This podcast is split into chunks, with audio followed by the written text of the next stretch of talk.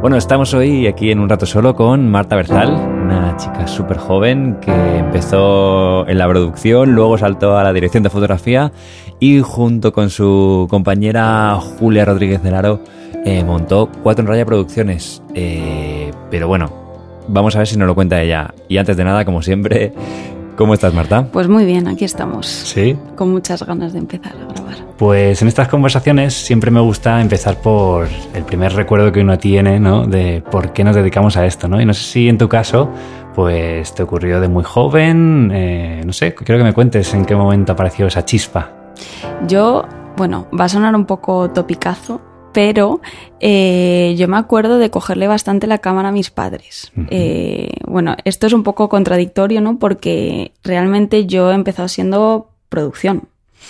Pero sí que es verdad que siempre eh, como que veía la cámara de mis padres y de peque pues empezaba a hacer el tonto con mi hermano. Pero mm, es, se quedó muy atrás. Y luego sí que es verdad que hace, bueno, no sé cuántos años tendría yo, yo creo que unos 15 o así, eh, mi tía adoptó a mi prima y yo siempre iba a todas a, su, a sus actuaciones. Y entonces mi tía siempre ha sido mucho de cámaras. Y hubo una vez que me dijo, toma, eh, grábala en, un musical o algo así era.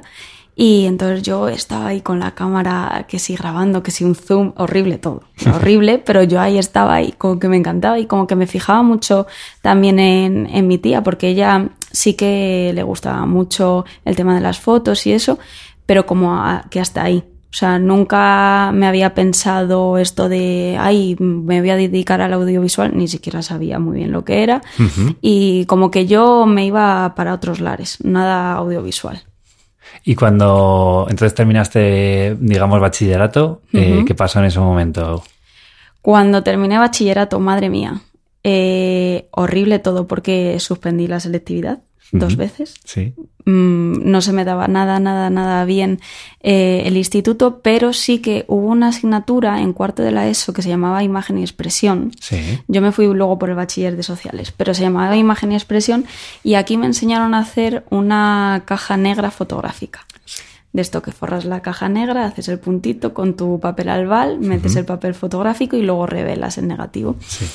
Y, ahí como que me empezó a llamar un poco más la atención, pero lo mismo, o sea, ahí se quedó, me encantó esa asignatura, yo saqué mi primer 10, pero ya está. Eh, y entonces, eh, pues eso, después del bachiller mmm, no, no, sabía muy bien qué hacer y como sus, suspendí selectividad, pues menos. Entonces, ¿qué pasó? Eh, me dijeron mis padres, ¿por qué no hablas con José, el, mejor, el padre de mi mejor amiga, que era productor? En ese entonces trabajaba en Sony, yo creo, de producción. Entonces quedé con él y le dije, ¿qué hace un productor? Uh -huh. Y él me dijo, pues mira, me, me, enseñó los Excel, me enseñó pues órdenes de rodaje, eh, no sé, como este mundo audiovisual. Y yo dije, uy, pues igual esto me llama un poco la atención, uh -huh. me llama la atención esto de organizar cosas y tal. Y, y entonces yo, con toda mi buena intención, eché, eché eh, para las formaciones profesionales, pues producción en cuatro centros. Y luego dije, bueno, si no me cogen en producción, voy a meter también realización, sonido, eh, imagen. Y como eran, creo que eran 16 huecos, lo de la formación profesional, sí. eh, me faltaba un hueco por rellenar. Y dije, bueno, pues voy a poner algo por, por si acaso. Y puse animación sociocultural. Ajá. Entonces salieron las plazas. ¿Y cuál me tocó? Pues animación sociocultural. Sí. Entonces, claro, yo dije, uff, esto yo creo que no sé si me va a gustar. Entonces hablé, hablé con mis padres seriamente y me dijeron mis padres, bueno, pues vamos a intentar hacer un esfuerzo y vamos a ver dónde podemos estudiar producción. Uh -huh. Entonces, eh, bueno, mis padres tienen una amiga que trabaja allí en Radio Televisión Española y le habló del Instituto de Radio Televisión sí. Española. Entonces, nada, pues me dijeron mis padres, ¿tú crees que esto va a ir para adelante? ¿Te gustará? Y yo dije, a ver, yo creo que sí, pero no estoy segura. Entonces fuimos al Instituto de Radio y Televisión Española, me enseñaron las instalaciones, yo dije, guau, esto qué guay. Sobre todo, claro, o sea, no, nada de producción, porque no hay nada que se vea de producción, sí. pero sí que vi los platós, la luz de las cámaras, la mesa de sonido, de realización, tal. Y yo dije, uy, esto atrae, atrae. Y nada, lo eché y, y, bueno, obviamente, pues pagando me cogieron. Claro. Y así empezó producción. Claro, es curioso porque tú decías al principio que cogías esa cámara para grabar y te llamaba la atención, pero cuando este amigo José te enseña lo que sería un poco la producción, te llama la atención y te acabas metiendo producción. Y cuando empiezas a estudiar en el Instituto de Radio y Televisión Española, ¿qué pasa? Eh, ¿Empiezas a ver que la cámara te llama o directamente sigues en producción porque te está gustando estudiar? Pues yo en principio el primer año, eh, que era todo teoría, y a mí la teoría nunca se me ha dado bien, eh, yo dije, bueno, no está mal esto. Luego en segundo sí que hubo más prácticas de rodajes. Y entonces ahí yo empecé a decir, uy, esto, o sea, lo de producción en rodaje, como que me aburría un poco, sobre todo porque eran rodajes pequeñísimos y tampoco era un asunto. Eh, pero todavía no me había fijado mucho yo en las cámaras. Sí que es verdad y he de decir que producción me ayudó muchísimo porque yo antes era como una persona muy cortada y muy poco abierta y tal, o sea, normal y corriente así, pues yo iba a lo mío y ya está.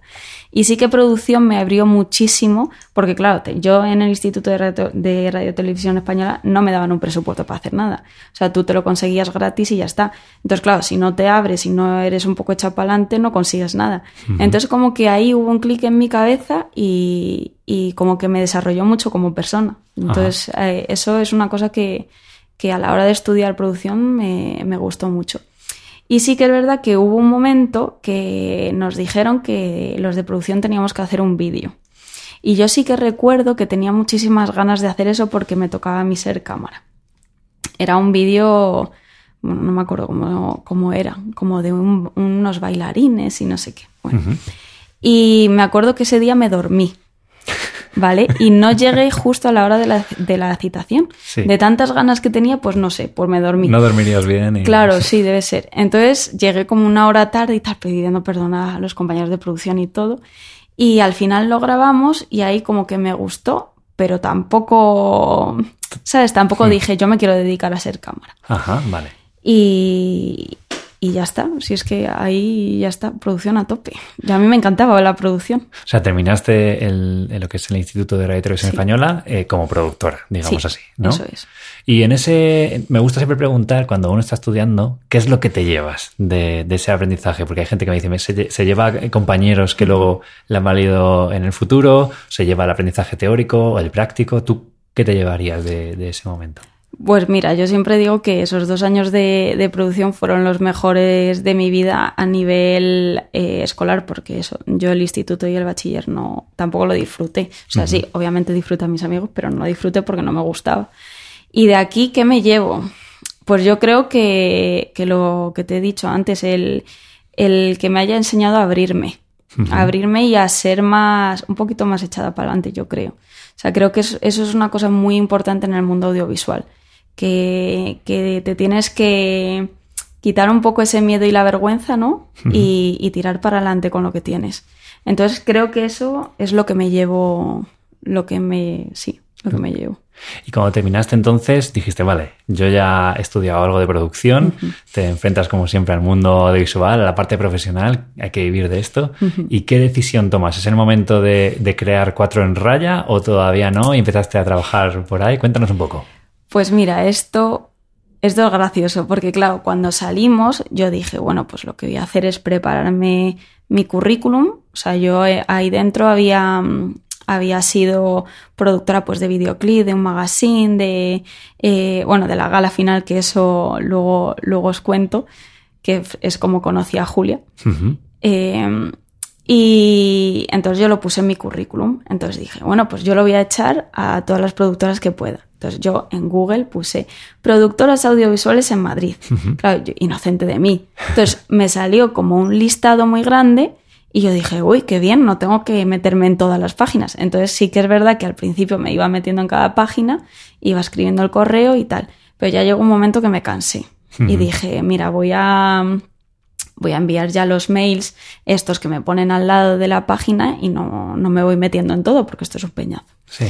¿Qué pasa? Que, que ninguno me contestó.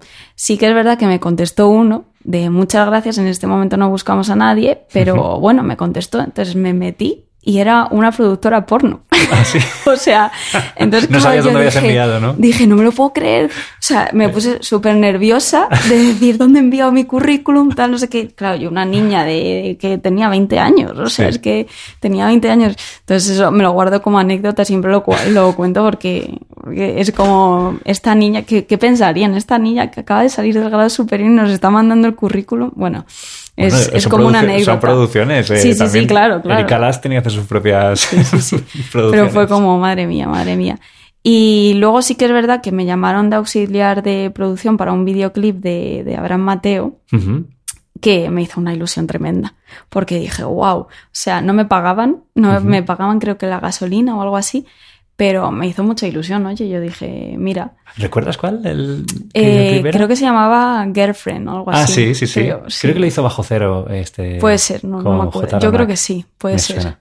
Pero eso, ¿ves? Eso me gustó mucho.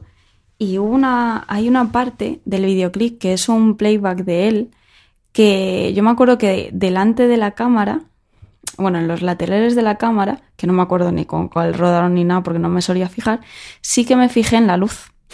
Y ahí me fijé en, en que ponían como dos Fresnel o no, no me acuerdo qué aparato era, Sí. eh, para dar flares al, al objetivo. Ah, claro. Y eso siempre me he acordado y, y siempre he dicho, guau, esto, esto lo, lo voy a usar. O luego también hay una parte en el videoclip que ponían como una pared negra con agujeritos y la Sí. luz detrás para que entrasen los como los rayos de luz a, a Abraham. Sí, Y eso luego posteriormente lo, lo usé. Después de, después, después. claro. Sí. Y ahí fue entonces donde se te despertó un poquito esa parte, esa sensibilidad que tienes a la dirección de fotografía en ese videoclip. Pues ¿O a lo mejor sí, Sí. a lo mejor sí. Mira, fíjate que nunca lo había pensado, pero a lo mejor ya si ahí me fijé, Claro. puede ser por algo. Puede ser por algo, sí. Y después del videoclip entonces, Eh, vale, pues ahí fue eh, justo después de, de acabar eh, el Instituto de Radio Televisión, eh, se hace como una gala de premios, como unos pequeños Goya. Y entonces ahí yo era la productora de la gala, que yo quería ser a todo, a todo trapo la productora. sí. Y Julia era la realizadora. Entonces ahí como que trabajamos súper bien, súper bien, nos llevamos súper bien, nos hicimos amigas, tal. Y salió una gala muy bonita. O sea, la verdad que nos dieron la enhorabuena a todos porque nos dijeron es la mejor gala hasta el momento, tal, no sé qué. Y, y entonces, después de eso, eh, hubo un concurso. eh, que era un concurso internacional para este DJ que se llama Avicii. Sí, claro. Entonces, eh, pues se trataba de hacer un, un videoclip para una de sus canciones y esto, bueno, pues lo, lo patrocinaba Burn, esta bebida energética. Y entonces yo le dije a Julia, tía, ¿y si nos presentamos? Yo, mira, tengo esta idea. ¿A ti te mola? Yo- y entonces Julia me aportó algunas ideas también y dijimos, pues vamos a hacerla. Entonces eh, le fuimos al, instituto y le dijimos, oye, ¿nos podéis dejar material y el, pla- el plató para hacer este, este videoclip tal? Y nos dijeron, sí, para adelante. Entonces nos rodamos el videoclip y lo mandamos. Y luego me acuerdo también que hicimos una acción por Sol, porque uno de los premios era el más votado, pues ganabas. Entonces nos fuimos a Sol con unas máscaras blancas y no sé qué. Hicimos como una, una acción transmedia de estas Sí. para que nos votara la gente. Bueno, fue muy gracioso. Y entonces al cabo de uno o dos meses, de repente me llega una carta a mi casa y me dice que enhorabuena, que hemos ganado el segundo premio. Ah, entonces, claro, yo dije, pero bueno, entonces nos dieron 400 dólares, ¿vale? Y como unas 24 latas de Burn con la cara de Avicii, o sea que eso nunca nos lo bebimos, pero ahí estaba. Lo podéis vender en Sí, Wallapop. sí, sí, total, total. Si yo tengo alguna todavía, ¿eh? Pues hombre, eso... Ahora se ha revalorizado, pobrecito. Por eso, pobrecillo. Y, y entonces, con esos 400 dólares, eh, dijimos, oye, ¿y si con esto hacemos algo? Entonces nos juntamos Julia y yo y otros dos chicos, de ahí cuatro en raya, y dijimos, vamos a, a hacer un logo y, y una imagen y lo registramos con estos 400 dólares, nos compramos un reflector y un soporte de hombro y a ver qué sale. Y así se formó cuatro en raya. Ajá. Así fue. Ese es eh, hasta ahí.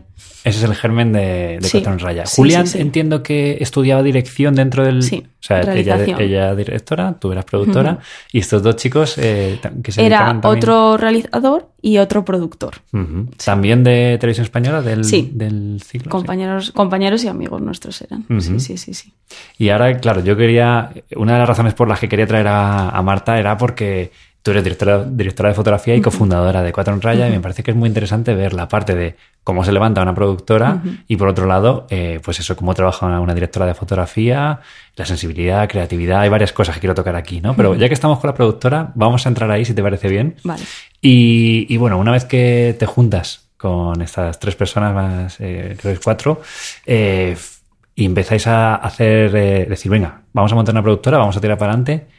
Ese inicio, ¿cómo es? En el sentido de cómo te das a conocer, porque todavía no tenéis a lo mejor trabajos que enseñar, ese inicio que uno está delante de- de- del panorama audiovisual, ¿cómo es? ¿Cómo afrontáis ese momento? Pues yo me acuerdo que cuando mm, hicimos el, el logo que nos lo hizo el padre de Julia, que es diseñador, y, y de repente nos dijo, cuatro en raya, os mola el nombre, tal. Y dijimos, ay, como somos cuatro, qué guay, sí, sí. Eh, pues claro, luego dijimos, ¿qué hacemos? O sea, yo no tengo ni idea qué tenemos que hacer. Entonces, eh, sí que contactamos con un profesor mío que, de producción mm, de teatro eh, para tomarnos una cerveza y que nos explicase un poco, mm, pues, cómo, cómo podíamos empezar, ¿no? Entonces fuimos a tomar algo con él y nos dijeron que, o sea, nos dijo que, que lo primero que teníamos que hacer era una bobina. Y yo le dije, ¿qué es esto? Yo no tengo ni idea de qué es una bobina. Y nos dijo, tú lo que tienes que hacer es grabar mucho y luego hacer como un resumen de todo eso con lo mejor de lo mejor y de ahí ya empiezas a vender. Porque claro, nadie te va a dar 2.000 euros para su proyecto si no sabe cómo lo haces. Entonces creo que es muy buen consejo ese para empezar. Entonces, ¿qué pasa? Que lo que hicimos fue eh, escribir a muchísimos artistas por YouTube. En esa, en esa época los escribíamos por ahí. Y si alguno contestaba, pues hacer algún tipo de colaboración. Entonces, el, el primero que nos contestó, que nos contestó fue un, un chico que se llama Vico, eh, que era cantautor. Entonces nos dijo de repente, oye, ¿os venís a, a grabar mi concierto? Y le dijimos, venga, pues sí. Y fuimos, yo, yo me acuerdo que le pedí la cámara a mi tía eh, y Julia tenía una 7D. Entonces nos fuimos las dos con las dos camaritas a grabarle y luego le hicimos pues un montaje de cada, de cada canción. Y ahí como que nos llevamos muy bien con él y de repente nos dijo un día, oye, ¿y si hacemos un videoclip tal? Entonces hicimos el primer videoclip. Y yo, yo me acuerdo, es precioso el videoclip. Yo lo, lo he visto mil veces y de hecho se llama mil doce veces. Y, y la verdad es que a mí me encanta. Para ser el primero fue, claro, fue hecho con mucho amor. Entonces yo creo que eso se nota. Y entonces, eh, después del videoclip, hicimos como una presentación para que vinieran nuestros padres a verlo y tal, y cobramos una entrada de dos euros y recaudamos un poco para los gastos que habíamos tenido. Y a partir de aquí, que le gustó mucho a la gente, claro, ya teníamos algo de carta de presentación. Entonces, con esa carta de presentación contactamos a pues, grupos de amigos o cosas así, hicimos como cinco videoclips más. Entonces, de ahí nos hicimos una bobina y como que empezamos a, a vender.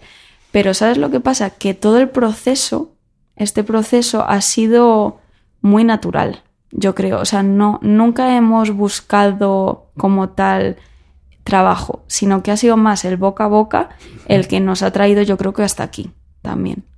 Obviamente el, trabajar cada vez mejor, ¿no? Pero creo que ha sido más el boca a boca. O sea, digamos que hacer ese primer trabajo os abrió las puertas para que la gente empezara a hablar de vosotros y no tanto el mandar esos emails no con la bobina, Exacto. digamos, ¿no? Exacto. Ha sido yo creo que más eso. El de, oye, un amigo necesita tal, oye, un amigo necesita esto. Creo que es es súper importante el boca a boca. Y la pregunta que muchas veces la gente se hace en estos inicios es, ¿y se puede vivir de eso? Quiero decir, ¿cuánto tiempo tardasteis en hacer que eso fuera sostenible para pagar cuatro sueldos? No, no sé cómo lo haríais, si, si mm, lo que sobraba lo repartís entre vosotros, Sí. un poco, por hablar la parte, no hace falta que entres en cifras si no quieres, pero sí para entender cómo haces sostenible un proyecto así. Pues a ver, al principio, claro, eh, nosotros hicimos como dos o tres años trabajando mm, gratis. Entonces, aquí vino uno de los primeros problemas, que nosotros cuando nos hicimos en los tres o cuatro primeros meses de Cuatro en Raya, eh, los primeros videoclips, eh, pues dos de los integrantes de Cuatro en Raya, los dos chicos, nos dijeron que ellos no estaban para trabajar gratis, que ellos te querían cobrar y ya está. Entonces se fueron de Cuatro en Raya. Y a partir de ahí ya seguimos Julia y yo eh, ahí al pie del cañón para ver que, como un poco luchando por el proyecto, y, entonces ya empezaron a, entrar como proyectos un poco eh, de muy bajo presupuesto. De hecho, cuando nos pidieron el primer presupuesto fue de pensar qué ponemos aquí. Por ejemplo, uno de, las personas que confió en nosotras también eh, fue el tío de Julia, que tiene una empresa de, de marketing, de hostelería, y nos dijo, oye, necesito grabar este evento, tal. Entonces igual con la cámara de Julia y con la cámara de mi tía que se la volví a pedir, que era una compacta de estas, que no era ni una reflex. Eh, lo grabamos y hicimos así un montaje chulo con una musiquilla y les gustó y por ejemplo nos siguieron llamando y de ahí un poco pues ese dinero lo que íbamos haciendo era invertirlo en material. y, y nada, eso, y ya está. Así, así se va poco a poco. Es que ha sido, ya te digo, que ha sido todo muy natural, que, que el, poco que ganábamos lo íbamos invirtiendo, cada vez hemos, hemos tenido material y, así poco a poco, pero ya te digo que han sido tres o cuatro años sin cobrar absolutamente nada y, ya está. Y claro, entonces podríamos decir, porque claro, esto es una cosa que ocurre mucho, ¿no? El hablar del trabajar gratis. Vosotras entiendo que lo habéis visto siempre como una inversión en vosotras, en vuestra empresa y en el futuro, ¿no? Entiendo que, en este caso los otros dos chicos dijeron, mira, trabajar gratis no, pero vosotras no dudasteis, seguisteis y, debe ser duro estar tres o mm. cuatro años con pocos ingresos, ¿no? Y, siendo fiel a eso. ¿Cómo hacíais para no perder el norte y no venirnos abajo? A ver, realmente eh, yo siempre lo digo, que esto es una inversión de tiempo muy grande y creo que para el futuro es una inversión muy buena. Es decir, eh, nosotras a, día de hoy, uno de o tres de los clientes que más grandotes así que hemos tenido salió de un corto universitario eh, donde nosotras no cobramos nada, echamos una mano a unos chavales porque era su, su, fin de grado, su trabajo de fin de grado, y luego ellos han acabado en empresas gigantes. Entonces, eh, realmente no, no fue duro el, trabajar gratis. Hombre, sí que dices al final, jolines, pues ya podría ganar algo, ya podría... Pero al final teníamos 20 años, eh, estábamos con nuestros padres viviendo. Mm, ¿Qué tipo de gastos vas a tener? El tomarte una cerveza con tus amigos. O sea, no son unos gastos reales de decir, jolines, es que me tengo que ganar la vida. Entonces eso, por suerte, nos, nuestros padres nos apoyaron mucho. Eh, de, venga chicas, vosotras podéis. Y, yo creo que un poco el, no bajonearse, el querer meterte en todos los proyectos para aprender, el querer hacer cortometrajes, eh, un poco todo, todo eso que ya, o sea, quien, quien siembra recoge, ¿no? O sea, y al final, pues mira, estamos recogiendo todo lo que hemos sembrado atrás, que oye, que ha sido mucho, hemos grabado muchísimas cosas que, que, que a ver, que no se deberían de grabar porque son un poco caca, ¿no? Por así decirlo, sí, o sea, es un poco raro decirlo así, pero hemos grabado millones y millones de cosas, pero yo creo que todas esas grabaciones han merecido la pena porque nos han llevado a donde estamos hoy y nos seguirán llevando. Y, luego también, otra cosa que decimos mucho es que el haber grabado tanto, ya sea gratis, ya sea remunerado, ya sea, te hace muy versátil. Y, y, y te sabes sacar las castañas del fuego, ¿sabes?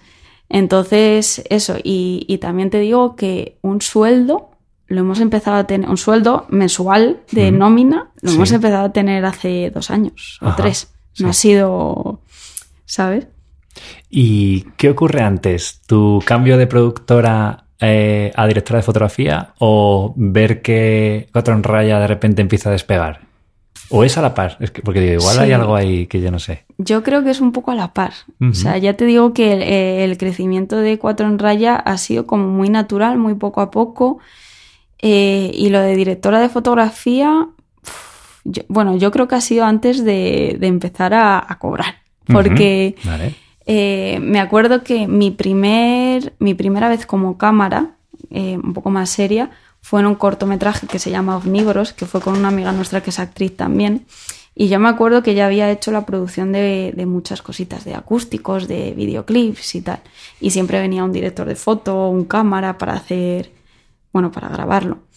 Y yo llegó un punto que le dije a Julia, oye, es que a mí ya me aburre ser producción en rodaje porque no hago nada. Al final son cosas muy pequeñas que al final pues no necesitas, no tienes unas grandes necesidades, ¿no? Entonces yo le dije, ¿te parece si algún día cojo la cámara en algún proyecto? Y Julia me dijo, para adelante, Marta, o sea, háztelo. Qué Entonces bien. fue en este, en este cortometraje, en el de Omnívoros. Ella lo dirigió y yo lo operé. Bueno, lo produje, pero también lo, lo operé, ¿no? Y, y, me gustó mucho. Hace ahí yo dije, uy, esto de la cámara me gusta. Además, eh, como que me decía Julia, tía, pues tú encuadras bien, no sé qué. Yo no tenía ni idea de lo que me estaba diciendo. Pero no sé, yo le empecé, ahí fue cuando le empecé a, a coger más cariño a la cámara. Y luego ya, es que realmente no, no sé cómo ha sido, como ha sido todo tan exponencial y tan natural, pues al final yo me fijaba mucho en, la, en, las luces y yo decía, ay, yo creo que con esta luz puedo hacer esto y con esto puedo hacer esto. Y, si, y mira, grabando este concierto, si yo le pongo la cámara hacia esta luz, me sale algo raro en cámara, un flare, vamos. Uh -huh. Yo decía, me sale algo, pero qué bonito queda. ¿Sabes? Entonces como que ahí había un poco de ojo, que a lo mejor de técnica no tenía ni idea, sí. pero yo iba viendo cosas que me, que me podían aportar y que entonces yo creo que ahí fue cuando dije, mmm, creo que me gusta más eh, cámara, en principio, antes que luces, uh -huh. eh, que ser producción, que me aburre un poco. ¿Y cómo, o sea, todo lo que has aprendido de, de, cámara e iluminación ha sido autodidacta o decidiste en algún momento decir, oye, me voy a formar un poco, por lo menos para saber cómo se nombran los cacharros, dónde los tengo que poner? Pues eh, casi todo lo que he aprendido ha sido, ha sido más eh, por mi cuenta y, y, por prueba y error. Sí que es verdad que, que ya llegó un punto en el que yo dije, jolines, yo creo que es bueno aprender técnica, porque claro, yo sabía eh, bueno, puedo poner este foco aquí y me va a hacer esto. Pero no sabía a lo mejor ni cómo se llamaba ese foco, ni cómo se llamaba esa luz, si era una luz, bueno, suave y dura sí, pero yo qué sé, si era mi luz principal, si no. Uh -huh. Entonces llegó un momento que le dije a Julia, tía, me gustaría estudiar dirección de fotografía para poder eh, aportar mucho más a, a, Cuatro en Raya y para a, a, a mí a nivel personal que profesionalmente pues, pues tener ese, esa técnica, ¿no? Y entonces me apunté en el Instituto del Cine a, a dirección de fotografía. Y cuando empecé, ¡buah, lo más! O sea, yo dije, esto me encanta, me, me, me flipa, estoy aprendiendo un montón, pero desgraciadamente vino la pandemia uh -huh. y me fastidió todo el plan. Ah. Pero todo el plan me pilló ahí en medio y, y bueno, tampoco es que gestionara muy bien el tema en, en la escuela, entonces me quedé un poco a medias, pero bueno, me ha servido para, para seguir un poco para arriba, que eso es lo que necesitaba, ¿no? Al final. Uh -huh. Y entonces entiendo que ahí eh, coincide con que ya asumes tú la parte de dirección, dirección fotografía, Julia la dirección, uh -huh. Cuatro en Raya en realidad sois dos, entonces es más fácil, más sostenible, ¿no? Llevar un proyecto así. Y entiendo que cada vez empiezan a entrar proyectos más grandes. Entonces ya requerís de más gente para hacer esos proyectos. ¿Es así? ¿Fue así o...? Sí, eso es. O sea, sí que es verdad que antes del Instituto del Cine yo ya hacía dirección de fotografía entre comillas, porque uh -huh. no era profesional, pero bueno, salían cosas sí. monas. Eh, pero sí que es verdad que a partir de ahí yo creo que, han, que ha empezado a crecer un poco todo, porque quizá eh, al aprender más técnica sí que se notaba un poco más el cambio a algo más profesional. Entonces yo creo que, que, que sí, ahí, ahí yo creo que fue un punto de inflexión bueno para, para crecer un poquito más. Uh -huh. Y quiero preguntarte, hacer un pequeño inciso, porque creo que esto es, eh, bueno, yo lo he visto muchas veces, y es que hablas mucho de, de Julia, de tu socia, uh -huh. y qué características tiene que tener un socio para montar una empresa, en este caso una productora. Te lo digo porque he visto productoras que se han disuelto porque esta relación no está realmente uh -huh. sana. He visto productoras que son súper amigos, he visto productoras que a lo mejor no son súper amigos, pero se entienden muy bien y tienen los mismos valores. No sé, quiero que me cuentes un poco, si se puede, la, tu sí. relación con Julia para entender bien lo importante que si vas a montar algo, con quién lo montas. Claro. Pues a ver, mi relación con. A ver, realmente es que Julia es como mi mitad, literal. Eh, yo creo que, que, que, si algún día pasara algo, yo me pondría súper triste. Pero eh, lo bueno que tenemos Julia y yo es eso, es que tenemos muchísima confianza porque ya nos conocemos hace 10 años, que justo ayer o antes de ayer lo hablaba con ella, de decir, Julia, llevamos 10 años juntas, o sea, es muy fuerte. Y es que somos hermanas, o sea, somos prácticamente mi hermana. Y, y creo que también el cómo es Julia o sea, somos iguales pero diferentes. Cada una aporta sus cosas. Las dos somos unas personas muy tranquilas, muy buenas personas, que siempre miramos mucho por el bien de los demás, quizá a veces demasiado y no tanto como nosotras. Y, creo que eso es lo que nos, nos completa como eh, pareja de negocios, ¿no? O sea, que ella a lo mejor, pues... Mm, mira más por lo artístico y yo hay veces que miro un poco más por el dinero, porque eso es verdad. Pero, eh, no sé, nunca hemos tenido ningún problema. Creo que, que lo importante es la confianza y, y la, lo, hablar todo. No, porque cuando hay un problema lo ponemos sobre la mesa y decimos, a ver qué hacemos con esto y tiramos para adelante. ¿Sabes? Nunca hemos tenido ningún problema. Ha sido, pues igual que el crecimiento de la productora, nuestra relación ha sido muy natural. Pues obviamente hemos tenido nuestros más y nuestros menos, pero creo que el punto clave es eh, el nivel de confianza y, el nivel de implicación que pones para realizar algo. Entonces creo que eso, es, esas dos cosas han sido muy iguales por parte de las dos y por eso eh, estamos aquí, ¿sabes? O sea, que no ha habido ningún problema ni nada a la hora de, crear la productora, que tampoco sabíamos que esto iba a salir como, o sea, el resultado iba a ser la productora. Desde el principio yo no tenía ni idea. O sea... ¿Y tenéis claras las ideas, en, bueno, perdón, el objetivo eh, común con la productora? Es decir, ¿sabéis dónde queréis llegar o estáis fluyendo y viendo que hacia dónde va la productora por ella misma? Quiero decir, eh, queréis hacer ficción, queréis hacer documental, queréis hacer solo publis, eh, corporativos. Eh, ¿Hacia dónde está orientada ahora mismo? ¿Es más generalista? ¿Lo tenéis claro? No sé, quería saber un poco. Ahora mismo yo creo que es más generalista, porque sí que es verdad que el hacer crecer una productora es muy difícil. Y es muy difícil decir no a, a, los proyectos, sobre todo por, por por una cuestión monetaria, porque tienes que sostener, nosotras ahora mismo tenemos que sostener un local, el otro local de grabaciones que hemos abierto, tenemos que sostener pues cosas tontas, pero el seguro, el wifi, el gestor, todas estas cosas, entonces es muy difícil decir que no a proyectos que no nos pueden interesar tanto porque no son artísticos, pero que sí nos aportan eh, pues dinero, porque todas estas cosas eh, las tenemos que cubrir. Entonces es como, ¿hacia dónde va la productora? Sí, nos encantaría hacer ficción y publicidad, publicidad ficcionada además. Pero todavía no hemos llegado a ese nivel de, crecimiento como para dar el salto a, solo hacer eso. Cuando viene esto, genial, porque lo disfrutamos y nos da muchísimas energías, pero sí que es verdad que todavía estamos en un nivel de, vale, pues tenemos que hacer corporativos, eventos, eh, videoclips, no sé qué, que nos ayude a tener a nivel monetario la productora arriba, pero que también nos dé eh, paso a, hacer lo otro. También eh, quiero decirte que, queremos también conseguir mm, dinero, por así decirlo, para mm, crear proyectos propios ficcionados. O sea, Julia escribe escribe guiones y, tiene muchas ideas y son preciosas. Entonces yo siempre le animo, le digo, Julia, tía, escríbelo y vamos a hacerlo. O sea, yo te apoyo con todo. O sea, yo hago eh, la producción, ponemos la pasta, porque mira, en este corporativo hemos ganado esto y lo podemos coger para esto. O sea, que realmente queremos llegar a eso, pero todavía estamos ahí en un 50-50, ¿no? De lo, de lo que queremos llegar a ser y, este, el mantenimiento de una productora que al final es, jolines, es mucho. Y, eso. Y una cosa, Marta, una pregunta que creo que es importante tanto para una productora como para un realizador, alguien que tiene pues, un objetivo, como en este caso hacer eh, ficción.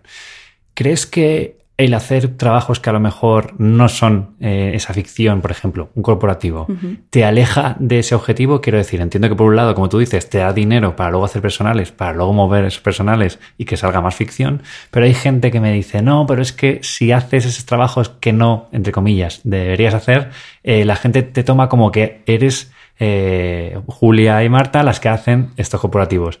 ¿Eso es así o crees que no? Esto pasa, sí, sí, pasa 100%.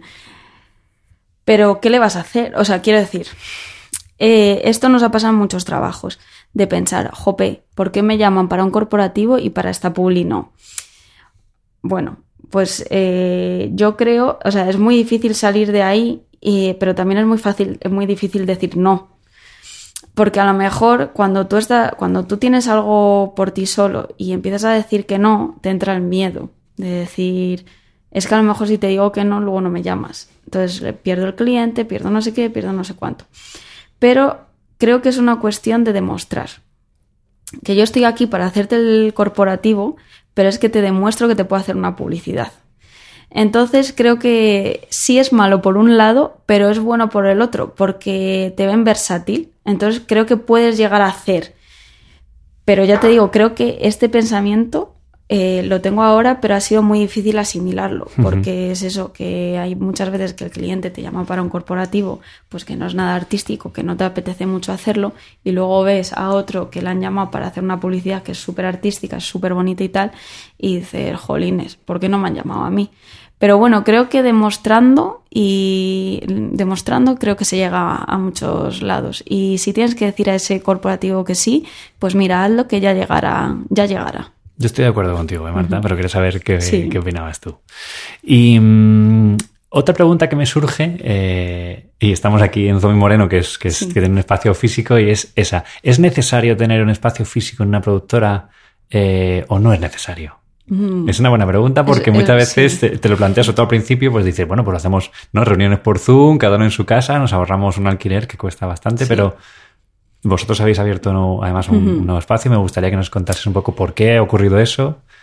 Pues mira, esto eh, sí que es verdad que al principio de Cuatro en Raya, cuando además no, no ganábamos nada ni nada, sí que es verdad que cada una trabajaba en casa.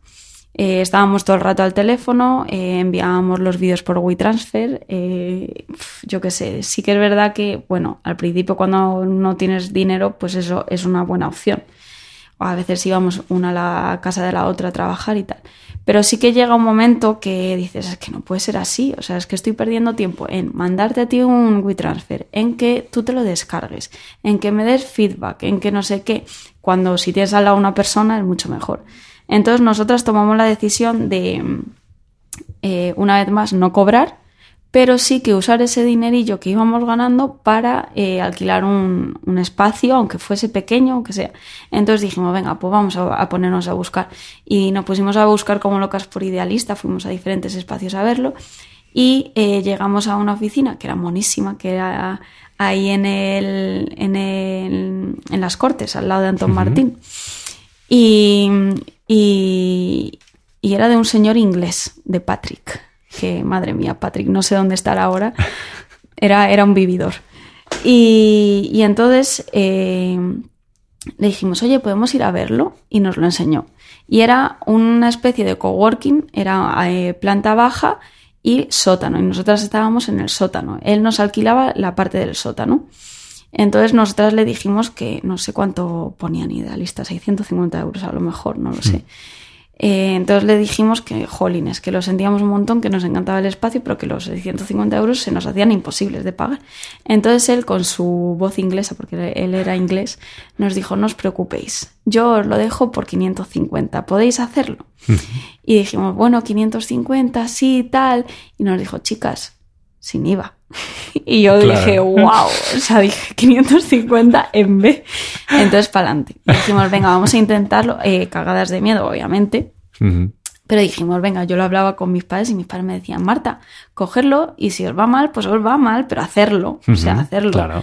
Eh, y entonces cogimos y, y, lo hicimos y estábamos súper contentas ahí abajo las dos, eh, currando al lado una de la otra. O sea, eso te da yo creo que te da mucho más versatilidad y, y, trabajar mucho mejor. O sea, no pierdes el tiempo en todas estas llamadas y creo que al final cuando le decíamos a un cliente hacer una reunión, también en vez de hacerlo en una cafetería como lo hacíamos al principio, pues hacerlo en un espacio, aunque fuese pequeño, daba igual. Hmm.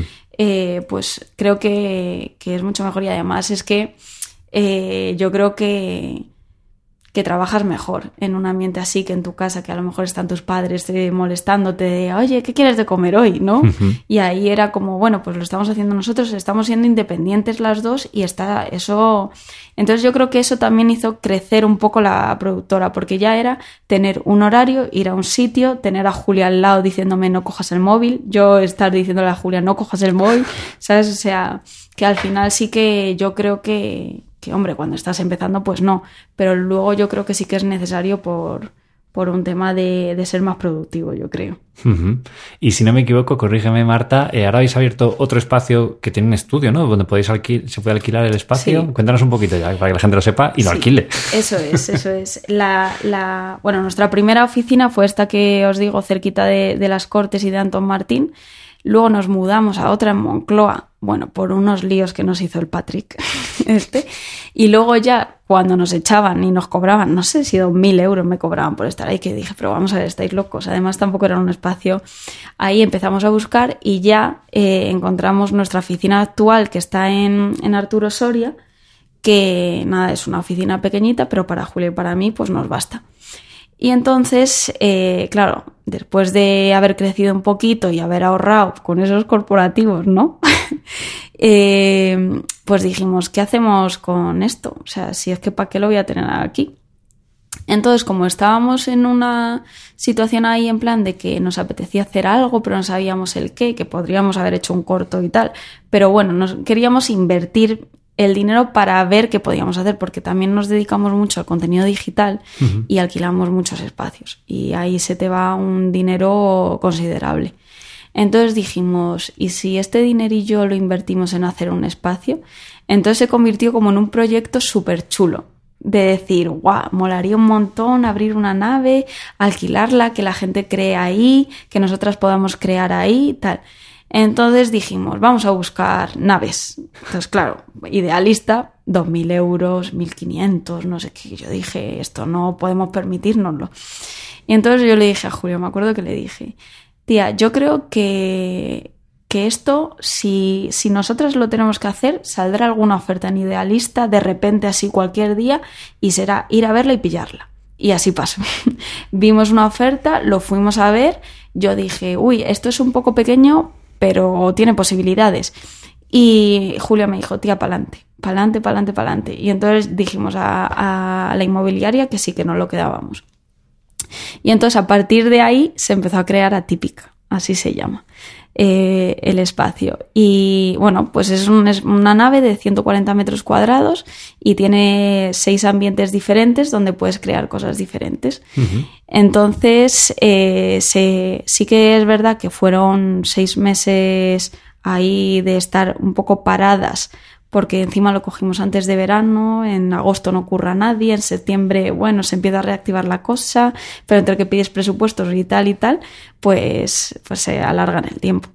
Entonces lo abrimos en enero de, del 2022 y, y, bueno, poquito a poco está creando la gente ahí sus cosillas y, y la verdad que es ilusionante también a la par da miedo, ¿no? Porque al final haces una inversión grande y todos los meses tienes que pagar, pero bueno, la, la, gente está creando mucho, nosotras creamos mucho ahí también y, y la verdad que es otro, otro, otro proyecto más, otro, otra, como otra empresa más, aparte de la productora, que, que a lo mejor la gente dice, pero estáis locas, como si no os da tiempo.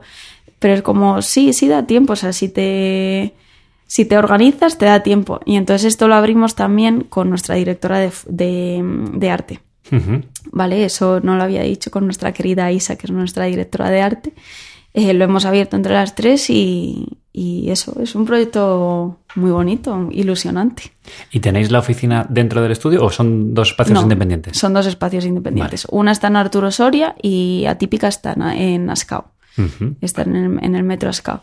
Sí, porque mm, al final son 140 metros cuadrados diáfanos que, que si metíamos ahí una oficina se iba a quedar muy pequeñito. Entonces decidimos mantener los dos locales y, ya pues a amortizarlo y, a crear y bueno, a ver, a ver, a ver qué pasa porque ya tenemos en mente otro tercer, tercer espacio ahí, pero bueno, con tranquilidad. ¿Para qué? ¿Para qué? ¿Qué queréis hacer ahí? Pues queremos hacer un plato más grande, ah, más grande, más grande, donde poder ya construir y eso y, a ver, pero esto es, es, a, largo, a largo plazo, que ya tenemos el nombre y todo con lo que nos costó el de Atípica, pero, pero eso es a, largo, a muy largo plazo. Bueno, Tenemos demasiados proyectos a largo plazo cortos.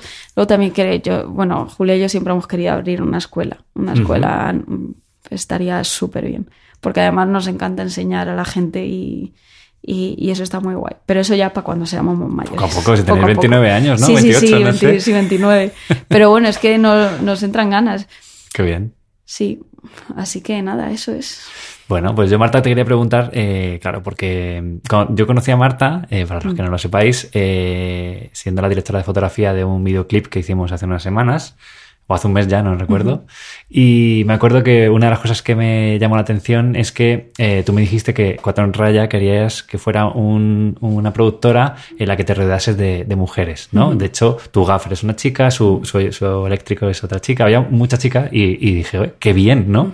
Entonces, eh, quería preguntarte un poco por, por este equipo de mujeres que quieres montar y también un poco cómo reacciona, si has tenido problemas eh, en la industria por, por, ser directora de fotografía mujer y, rodearte de mujeres. Porque creo que es algo importante que hay que visibilizar. Sí, sí, es totalmente muy, muy importante porque creo también que siempre eh, eh, la parte de dirección de foto, cámara, eh, eléctrico, sobre todo, hacer, es como muy masculino, pero, jolines, eh, aparte de que yo creo que las directoras de, fotografía tienen otro ojo, tienen otro tipo de ojo totalmente diferente al de, al de los hombres. Creo que es muy importante darle ahí visibilidad. Y, y nada, problemas así, pues nunca he tenido ninguno que me digan algo realmente malo, pero sí que en algún momento eh, me acuerdo que hicimos un videoclip hace mil millones de años, o sea, al principio. Y sí que vinieron unos chicos y nos dijeron, pero falta equipo, ¿no? Y nosotras, no, somos nosotras y, y, ya está. Y nos dijeron, ah, pero es que vosotras sois las jefas y todo. Como en, plan de, ah, que sois solo vosotras. O, ¿Sabes? Como que lo dijeron así un poco despectivo y yo dije, jolines, pero si si es que podemos hacerlo perfectamente. Y eso, pero vamos, ya te digo, hace años. Y hasta entonces no he tenido ningún otro problema. De hecho, la gente se sorprende y dice, wow, o sea, que eres directora de fotografía. O, a Julia, ah, eres directora y tenéis una productora y solo sois dos. Pero bueno, no sé, no, no he tenido ningún problema. Y luego sí que es verdad que hay que, hay que visibilizar un poco que, que un, un, gaffer también puede ser una mujer. y no hay problema, podemos levantar trípodes perfectamente. Hombre, yo vi a tu gaffer levantando un tipo de 100 kilos y, yo no puedo, yo te aseguro que no puedo. Y era más chiquitita que yo y tenía una fuerza que digo, mira, pues ahí está la demostración. Claro, o sea, quiero decir que sí, que, me, que a lo mejor te, obviamente te voy a pedir ayuda para levantar un trípode porque si no me dejo la espalda, pero que podemos hacerlo perfectamente. Y eso, yo creo que, que que todos podemos, o sea, que hay, que podemos crear una igualdad perfectamente. Y sí que me gustaría hacer un equipo de chicas porque es que no hay casi, o sea, a lo mejor te encuentras, te encuentras muchísimas chicas en dirección de arte, te encuentras muchísimas chicas en, en producción, eh, a lo mejor auxiliares también hay muchas, pero luego cámaras y directoras de fotografía o sonidistas también. Sonidistas es un poco que no, tampoco hay, muchas. Mm pues creo que es importante sacar, sacar ahí a, más chicas, porque, jolines, es que podemos perfectamente. y, nada, y yo la, todas las chicas eh, directoras de fotografía que, que conozco, no personalmente por desgracia, pero sí que, bueno, pues las sigo por Instagram y eso, me parecen unas cracks y, y, yo siempre me fijo muchísimo en ellas porque la sensibilidad que tienen es preciosa. Y bueno, igual que los chicos, o sea, ya te digo, te decía antes que para mí Borbujo es un referente muy grande y bueno, otros muchos, muchos hombres, ¿no? Pero eso, que creo que, que hay hueco para todos y, eso está genial. Y yo me iré montando ahí mi, mi, equipillo de chicas, también con mis chicos, porque les quiero muchísimo además y, trabajan súper bien la gente que trabaja conmigo. Y, Y bueno, es conseguir un equilibrio al final. No hace falta que seamos solo chicas, es conseguir ese equilibrio y que haya buen rollo en, los rodajes, que todo el mundo saque, saque una pieza guay, seamos chicas, chicos o lo que sea. Pues Marta, yo quiero hacer una transición así suave eh, de lo que es la, tema, el tema de la productora y a la dirección de fotografía. Y la primera pregunta que te quería hacer es eso, ¿no? Que si tú notas ese ojo diferente entre un hombre y una mujer eh, como directora de fotografía, ¿en qué lo ves? ¿En qué lo notas? Esa sensibilidad, porque los directores de foto en general sois personas sensibles. Sí, sí, sí, sí, total. Pues a ver, así un ejemplo claro no te voy a saber decir, pero sí que es verdad que, que hay muchas veces que algunos tipos de escenas sí que la yo creo que, que la sensibilidad es distinta. A lo mejor eh, un, un, chico lo hace como más rudo y más fuerte y tal y las chicas sí que nos llevamos como ese movimiento más bonito y no sé qué que un hombre también lo puede hacer y yo puedo hacer perfectamente una peli de acción o cosas así. Obviamente lo puedo hacer también, ¿no? Y me fliparía hacerlo. De hecho, eh, Julia y yo estamos pensando hacer algo de ese tipo ficcionado y, de mucha acción porque nos apetece muchísimo porque nunca lo hemos hecho. Pero mm, eso, decirte un ejemplo, no lo sé, pero yo creo que sí que hay otro tipo de sensibilidad, ni mejor ni peor, ya te lo digo. O sea, pero es otro tipo de, de sensibilidad, de otro tipo de ojo. Y mm, hablando de, ese ojo, eh, me gustaría saber eh, cuando te entra un proyecto, ¿vale? Y tienes que eh, trabajar con otro, director, por ejemplo, como tú y yo nos conocimos, que, yo codirigía con Oscar Noriega, ¿cómo es ese trabajo entre director y director de fotografía? Porque el director también tiene ese ojo para ver los encuadres y te habla de la luz, y para mí es un, es eh, esa, esa, igual que hablábamos antes de Julia, ¿no? De, de cómo tiene que ser esa relación. Para mí la dirección con el director de foto es muy difícil porque hay directores, tú lo vas a comentar ahora supongo, que tienen muy claro lo que quieren, otros no tienen nada claro, hay veces que se meten más en la parcela de dirección de foto, otras veces que no. ¿Cómo afrontas tú ese primer contacto y, y sabes, o sea, te ha pasado de decir, Mm, en ese momento no, me no vamos a trabajar juntos porque vamos a salir escaldados de aquí. Sí, pues mira, yo esto tampoco tengo una experiencia súper amplia en trabajar con otros directores porque casi siempre he trabajado con Julia. De hecho, ahora eh, es cuando estoy empezando a salirme un poco de cuatro en raya para poder trabajar con otros directores. Y entonces eh, yo lo que como me gusta trabajar o como suelo trabajar es que escucho mucho al director con la idea que, con la idea que tiene. En el caso de Cuatro en Raya, las ideas las solemos hacer entre Julia y yo, por lo tanto nos aportamos mutuamente. Pero cuando trabajo con otros directores, yo dejo que me cuente, que me cuente, que me cuente y luego yo ya aporto.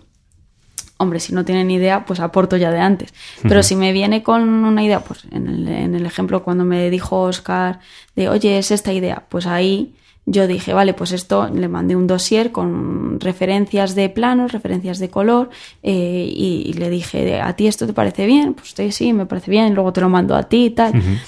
y, y, ya está. Pero yo creo que eh, como me gusta trabajar es mucho aportando cada uno el 50% de, del proyecto y, diciendo, obviamente, si no te gusta algo, dímelo. Yo no voy a, responder mal a, que, oye, tía, pues tu propuesta no me gusta. Pues me busco otra echando leches, no pasa nada.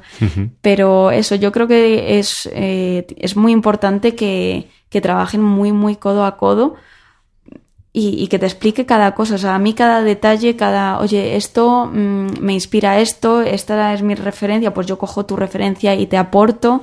¿Sabes? Es una cuestión de, de aportar todo el rato. Hombre, nunca me ha pasado que he trabajado con un director que me haya dicho quiero esto y no más. ¿Sabes? Eso nunca me ha pasado. Siempre me han dejado aportar, que eso también me ha gustado mucho, o, o decir, oye, pues esto a lo mejor hacerlo con otro tipo de, de, de de aparato, de movimiento, con un traveling o lo que sea, pues esto podría quedar guay. No sé, yo creo que, que lo dicho, que es muy importante que los dos aporten ahí, que trabajen codo a codo, es muy importante. Y digamos que hay muchos directores de foto que dicen la luz es mía, por decirlo de alguna forma, y los encuadres son del director. ¿Estás de acuerdo con eso o, o, no? Uf, yo creo que no. Nunca me habían hecho esta pregunta, ¿eh? Pero yo creo que no. O sea, al final eh, creo que, claro, en mi caso, o sea, hay casos en los que el director de foto no opera y otros casos en los que sí. En mi caso a mí me gusta mucho, mucho operar. Eh, y creo que también los encuadres eh, están dichos por el director y están imaginados también por el director y eso es la leche. Y, y tú vas a hacer ese plano, pero creo que también estás aportando tú eh, al encuadre. Y también puedes decir, oye, creo que este encuadre quedaría mejor.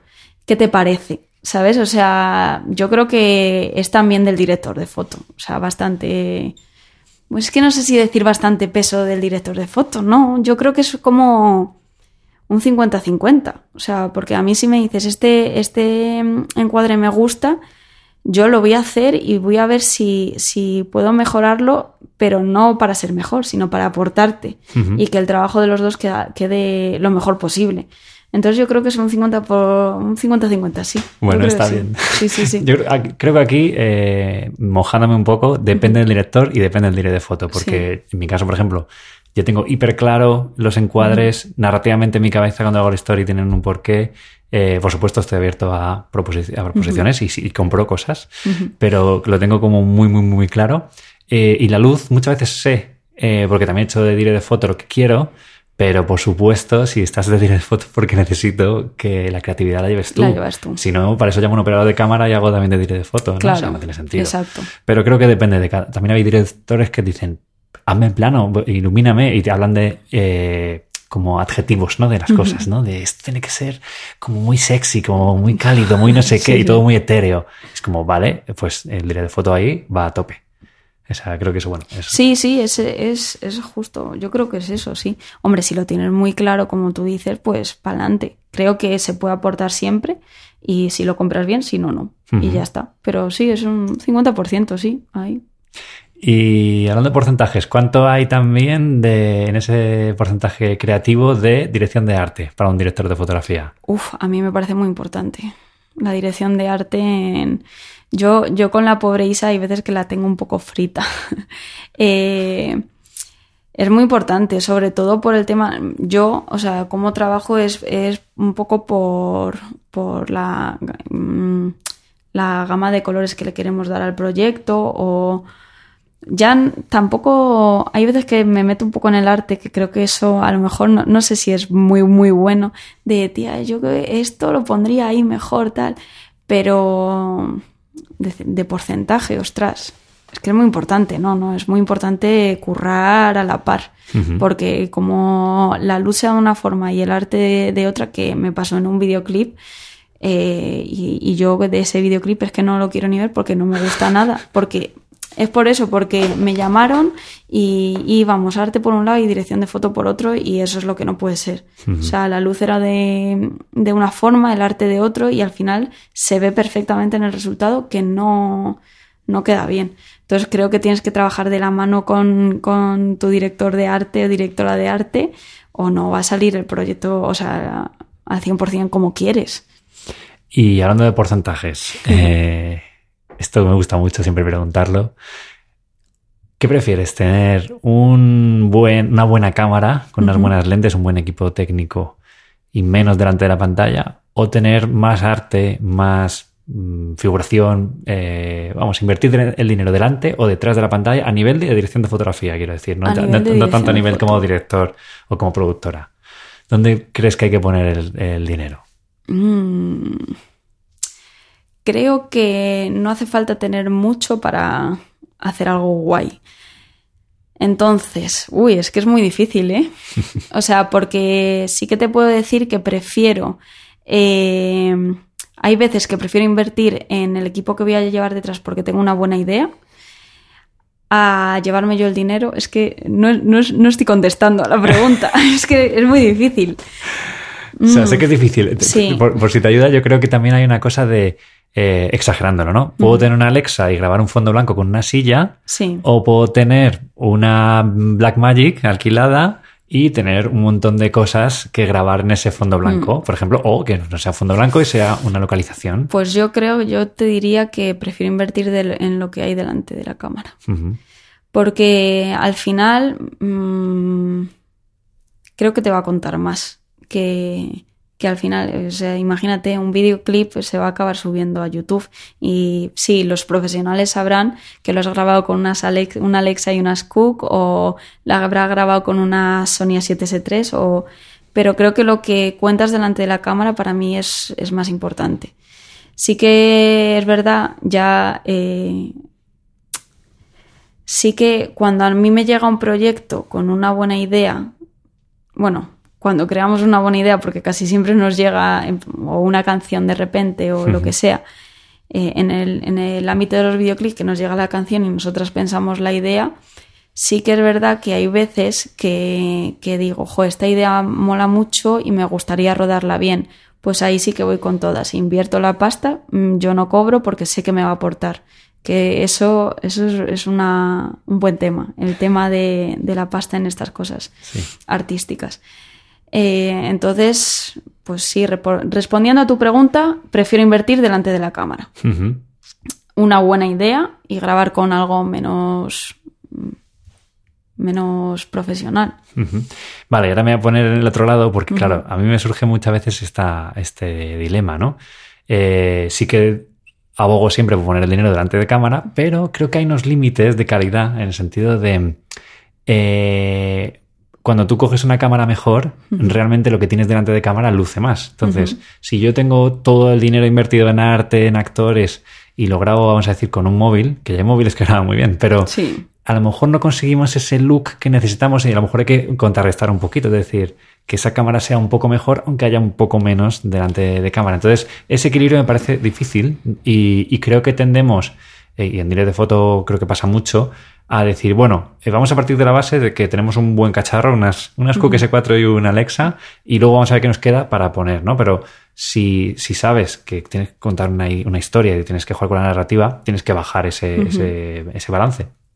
Pero ¿dónde está el límite?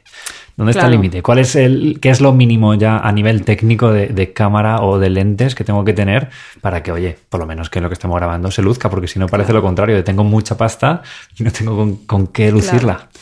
Eso es lo que, lo que te iba a decir cuando te, te escuché decir esto. Eh, por suerte, o por desgracia, no lo sé, a día de hoy eh, hay una calidad bastante buena en todo tipo de cámaras. Quiero decir, eh, yo hay muchas cosas que la grabo con mi Sony A7S3. Y al final, si le sabes sacar partido, sacas cosas guays. Obviamente me encantaría rodar todo con cámaras de cine, pero bueno, el presupuesto pues no. Entonces, sí que es verdad que nuestros proyectos eh, como productora jugamos, jugamos muchísimo con el presupuesto. Entonces, sabemos qué le podemos dar a esto, qué le podemos dar, bueno, a esto, a arte, qué le podemos dar al equipo de cámara, al equipo de luces. Eh, entonces, eh, yo creo que lo que te digo, que si al final sabes cómo, o sea, si tienes ese ojo, yo creo que con, cualquier cosa lo puedes hacer. Es que realmente depende mucho del presupuesto. Es que es muy difícil, ¿eh? Es difícil. o sea, es difícil. Luego también puedes mm, contar con casas de alquiler que te digan, oye, pues venga, esta vez te lo dejo un poco más bajito y... No sé. Es, es, es un debate interesante ese. ¿eh? Sí, además has añadido una variable nueva que es la de que muchas veces, y como has hablado antes de, la productora Cuatro en Raya, eh, quieres invertir en hacer algo mejor y te lo quitas de tu sueldo. Entonces, hay un momento en el que ya dices, mira, esta vez no me lo quito de mi sueldo. Y te ha pasado que grabes con algo que digas, sé que si me voy a quitar el sueldo, grabo con Alexa, por decir algo que todo el mundo conoce, pero se acabó. Necesitamos que, sí, que lo pague alguien, que no lo pague yo.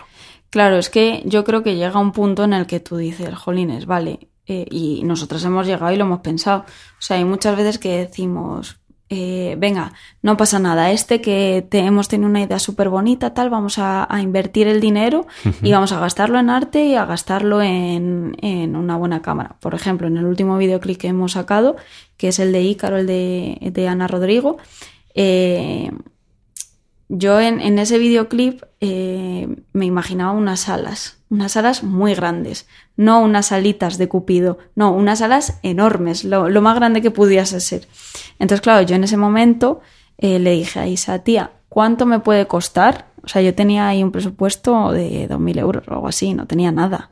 O sí, 2.000 euros, que no es nada, nada Sí, de sí. nada. Entonces le dije a Isa, tía, ¿cuánto, de arte cuánto? Y no sé si serían 300, 400 euros de arte para hacer unas salas que yo creo que merecía. Entonces ya ahí cogimos, a Ju- eh, cogimos Julia y y dijimos, ¿qué queremos? ¿Sacar un resultado de la leche y que estemos muy orgullosas de ello? ¿O llevarme 500 euros que me podía llevar? Entonces dijimos, pues mira, invertimos todo a saco y ya está. Y entonces alquilé, eh, por ejemplo, de luces me lo iluminé con dos aparatos, creo que eran, que no es nada. o sea, tampoco la, local- la localización molaba mucho, esa nos la dejaron gratis, o sea que ni tan mal. Y luego eh, tuve un golpe de suerte muy grande, la verdad, porque yo había alquilado una cómodo con, con unas mm, Cook Mini. Llegué a la casa de alquiler y me dijeron, eh, no ha llegado la cómodo, te llevas una Alexa Mini. Oye, Entonces yo dije, pues mira, ni tan mal, o sea, no me ha salido nada mal. Entonces, por eso, ahí sí que fue, eh, sí que pagamos un poquito a la gente, o sea, fue algo simbólico porque no podíamos pagar más, pero Julia y yo no nos llevamos ni un duro por la preproducción, por la producción y por la postproducción. Lo decidimos invertir y, oye, bien invertido está porque es un videoclip precioso, la verdad, es muy bonito. Y, y ya está, pero sí que es verdad que hay veces que llega un momento en el que decimos, mira, se graba un playback y ya está, porque no podemos seguir así. Y es que es verdad, o sea, al final tú también tienes que comer, ¿sabes? Y, y, y tienes que pagar a la gente y, al final nosotras, por, por todo el curro que hacemos, porque claro, la gente que viene a nuestros curros, eh, no sé si está muy feo decirlo, pero mm, vienen, hacen su trabajo y se van. Y, y está bien, o sea, yo perfecto. Pero claro, nosotras llevamos toda una preproducción, toda la producción y toda la postproducción. Y al final todo ese curro no, se, no está bien pagado. Ya. Entonces es eso, que hay veces que nos han venido proyectos y hemos dicho, mira, esto se graba de una forma sencilla y ya está porque tenemos que comer. ¿Sabes? Entonces, lo, pero luego volvemos a decir, no, no, es que yo quiero rodar un videoclip que sea la leche. Es, es una movida y sobre todo el tema de los presupuestos, porque al final piensas algo que, que te estás chocando contra el techo, que no puedes subir más, pero tú quieres hacer esa idea. Entonces luego también está el, el- me estoy yendo por las ramas, pero, para eh, esto. pero eh, es que todo tiene una relación. Está el tema de que le doy al cliente un resultado de 10.000 euros cuando me está pagando 5.000. Pero luego yo también quiero estar orgullosa de ese proyecto. Entonces es todo como, ah, socorro. O sea, quiero estar orgullosa de ese proyecto, pero no tengo un presupuesto, entonces voy a invertir todo, pero no como, no. Es, es una. Es. mm, Bueno, eso es un poco como cuando ya demuestras que puedes hacerlo, como decías al principio, que puedo hacer un videoclip que luzca 10, aunque haya costado Sí. 5, el siguiente que te diga con 5 a menos de 10 le dices que no, que el de 10 se hace con 10. Pero y lo difícil que es decir no. ya, sí, sí, Eso, claro. uff, Esto se ha hablado mucho en este podcast, lo, Sí. lo difícil que es, que es decir eh, que no. por el miedo a que no me vuelvan a llamar, a me estoy flipando, a todo esto. Pero Sí, bueno, sí, total. es- también el otro día que entrevistábamos a, a Dani decía, ya, pero hay que hacer apuestas. Ya. Y las apuestas eh, generalmente, no te voy a decir que salgan bien, pero son algo que te hace sentir mejor porque estás creyendo en ti. Claro, sí, sí, total. sea- Totalmente cierto, pero cuesta mucho. Hmm. Y llegará el momento, llegará el momento en el que digamos, oye, mira, no, lo hemos dicho, nunca decimos todo el rato que sí a todo. Lo hemos dicho, pero siempre ha costado. Ha costado y, y, bueno, está bien, ¿sabes? No se ha hecho el proyecto y, y ya está. Pero sí creo que es, es una es una parte importante de, de- de tener una productora el saber, el saber decir que no. Muy difícil y nosotras todavía seguimos aprendiendo ese proceso, pero bueno, habrá que hacerlo en algún momento para seguir creciendo y creer más en nosotras. Y Marta, por entrar en algo muy particular que has dicho ahora del tema de las alas, eh, yo vi en Instagram que encima las alas tenían que ser hidráulicas, que se movieran solas, Sí. ¿no? Entonces vi como unas fotografías en un vídeo de, de Isa, ¿no? Sí. Haciendo eh, las alas y la verdad que quedaron preciosas. Bueno, es que es una crack. ¿Y Es cómo, que es una cómo crack. fue ese proceso? Porque ella misma decía, ¿no? Como era un reto para ella. A ver, es que la pobre Isa siempre se mete en todos los berenjenales con nosotras. O sea, vamos. Eh, claro, nosotras le dijimos que, que la chica en el videoclip tenía que volar. Entonces, claro, esas alas se tenían que mover aunque fuese un poquito, ¿sabes? O sea, era un poquito. Eh, entonces, claro, pobrecita. O sea, porque me dijo que es que llevaba sin dormir un montón de tiempo porque, claro, al final le das vueltas a las cosas y paras de, paras de descansar la mente. Y, y, nada, a mí me contó que fue una cosa bastante difícil porque al final es construir un sistema que haga que se mueva sin apenas presupuesto, que haga que se mueva unas alas que pesan, porque las alas estaban hechas, creo que eran como tubos de PVC, creo, y luego tela, que al final la tela pesa, y luego también las plumas y tal, más luego todos los, los tirantes para que ella se lo pusiera y eso pero fue un proceso fastidioso para ella. Luego quedó un resultado espectacular. O sea, yo quedó como yo me lo imaginaba y como Julia se lo imaginaba. Y, pero pobrecita, o sea, fue un proceso fastidioso. Y allí cuando se las puso, eh, todos en plan de Dios que quede bien y quedó realmente bien. Luego también sí que es verdad que hay que destacar el, el trabajo de vestuario de Sofía. Eh, porque también se pusieron muy de acuerdo y, y, fue muy guay con la paleta de colores que nosotras le habíamos enviado en las referencias. O sea, trabajamos todos de la mano y por eso yo creo que salió un, resultado muy chulo. Sí. Qué bien. Eh, Marta, eh, ahora que hablas del tema de las alas, el esforzarse por hacer cosas y apostar por lo que uno quiere hacer, sé que tienes ahí unos cortometrajes que me enseñaste el otro día, unos frames muy chulos. Eh, cuéntanos un poquito qué se puede saber de, ese proyecto. ¿Es un proyecto personal que habéis apostado para, enseñar lo que podéis hacer de ficción? O? Sí, nosotras hemos hecho varios cortometrajes. Eh, pero este, eh, yo siempre le empujo a Julia a que escriba para, para, hacer algún proyecto propio. Este lo hicimos, hicimos como una coproducción, colaboración con unos amigos nuestros que se llaman Mikel y Mary, que tienen una productora que se llama Bedmar Films y, bueno, lo que suelen hacer, lo que más hacen son videobooks para actores, pero súper currados. No en plan de ven, te grabo y te vas, sino que ellos crean la idea, eh, hacen el guion, eh, te consiguen a la persona que te da la réplica, te graban y te lo montan. O sea, que es como el pack completo. Y entonces fue eh, que Miquel, Miquel es, es, vasco y pidió hace, no sé si cuatro años, una subvención para un corto. Y entonces eh, este año se la dieron. ¿Qué pasa? Que ese corto ya se quedó atrás. Entonces como que lo remodelé un poco, el guion y tal, y nos dijo, oye chicas, eh, ¿qué os parece si, si lo coproducimos? Porque al final ellos obviamente tienen medios, pero quizá no para llevar la producción completa.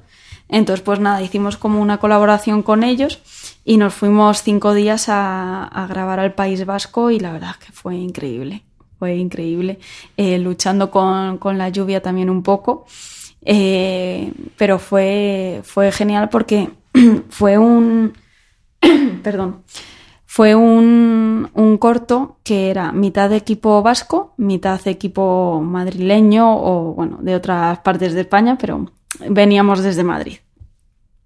Y hubo muy buen rollo, muy, muy buen rollo. Eh, la preproducción fue súper rápida porque la tuvimos que hacer en un mes, porque se nos acababa el tiempo, porque claro, al final Miquel es actor, eh, que bueno, actualmente la última película que ha hecho ha sido la de Cinco Lobitos, que es preciosa.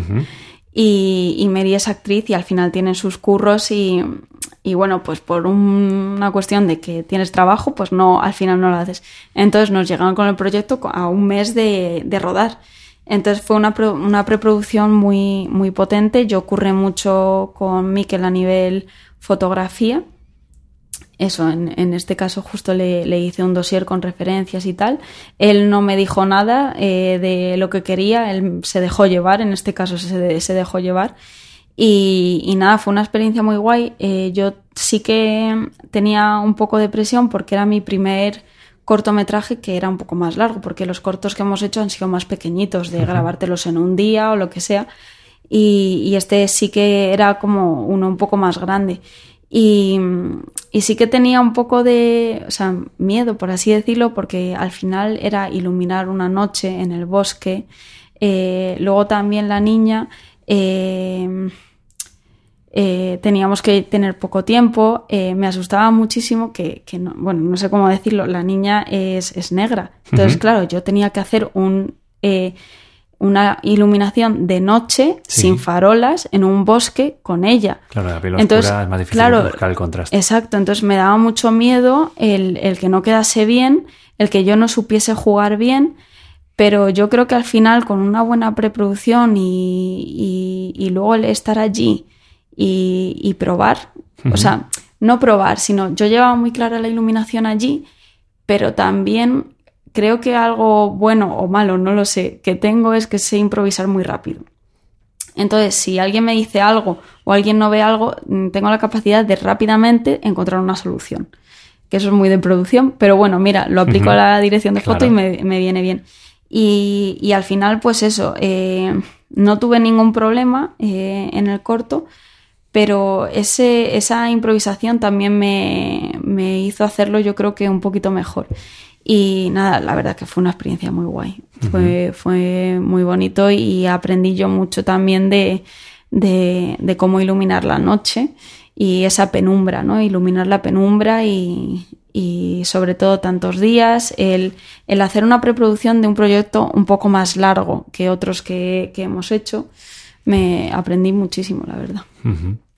Pues Marta, es un placer escucharte. La verdad que ya vamos a terminar el podcast. Yo quería, antes de nada, volver a decir, como decía en la introducción, que, que eres súper joven y que has levantado muchos proyectos como montar tu productora y todo lo que habéis hecho con ella. Y como directora de fotografía eres una chica muy talentosa.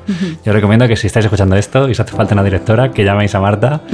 Así que antes de despedirnos me gustaría que dieras un consejo eh, o una reflexión para la gente que, que está empezando o que como tú también tienes una productora pero la acaba de abrir eh, o como directora de fotografía pero algo mm, que, que Sí. motive a la gente a seguir adelante porque creo que estamos en una profesión muy dura y tú demuestras por, con lo que cuentas que, que estás al pie del cañón, que ante la frustración tiráis para adelante, que invertís en tiempo, en dinero, eh, no sé, que quieres algún, algo que te haya valido a ti en algún momento de debilidad. Yo creo que el, consejo que diría es que, que rueden, que rueden y que rueden. Y que sí, o sea, que hombre, llegará un momento en el que tienes que ganar dinero con esto porque te, va a ser tu, tu oficio, ¿no? Pero creo que lo, lo que más me ha servido a mí es grabar todo y, grabar con gente diferente y hacer contactos y pasártelo bien y disfrutarlo. Pero sobre todo es eso, grabar, grabar, grabar, grabar, porque te va a dar una versatilidad enorme que luego cuando quieras hacer algo vas a decir, esto lo sé hacer porque me he grabado tropecientas cosas y tengo las herramientas y las capacidades para hacerlo. Y que si no, si llega un momento en el que dices, ya, sí, muy bien Marta, eh, rodar, rodar, rodar y no tengo ni un duro, da igual, o sea, para mí yo siempre que siempre digo que lo importante es tener un buen ojo. O sea, antes de lo técnico y tal, eh, hay mucha gente que será más técnica, pero antes de lo técnico es tener un buen ojo. Y si tú crees que aunque sea con una camarita, esto puede, puede quedar bien porque tienes ese ojo, hazlo porque te va a dar oportunidades. Y rodéate de gente que, que te haga bien y que trabaje bien contigo, que esa gente te va a ayudar. Porque yo una de las cosas que también digo es que la, la gente que, que curra con nosotras también está haciendo una muy buena inversión de tiempo suyo, porque a lo mejor yo en, el primer, en los primeros proyectos no les estoy pagando lo que deben de, de ganar, ¿no? Pero ahora sí, entonces ellos también han hecho esa inversión de tiempo y yo eso lo agradezco, ¡buah! lo agradezco muchísimo porque eso es una ayuda muy grande. Entonces creo que esa inversión de tiempo también es, es un buen consejo. Sí, sí. Pues nada, con esta reflexión en alto nos despedimos. Ha sido un placer, Marta, charlar contigo. Ay, ha sido un placer venir. Y nada, ya la próxima, dentro de unos añitos, venimos y ya me cuentas cómo vas con la afición. A ver, ojalá, ojalá que bien, madre mía, ojalá. Nada, muchas gracias a ti, ha sido un placer de verdad. A ti, Marta.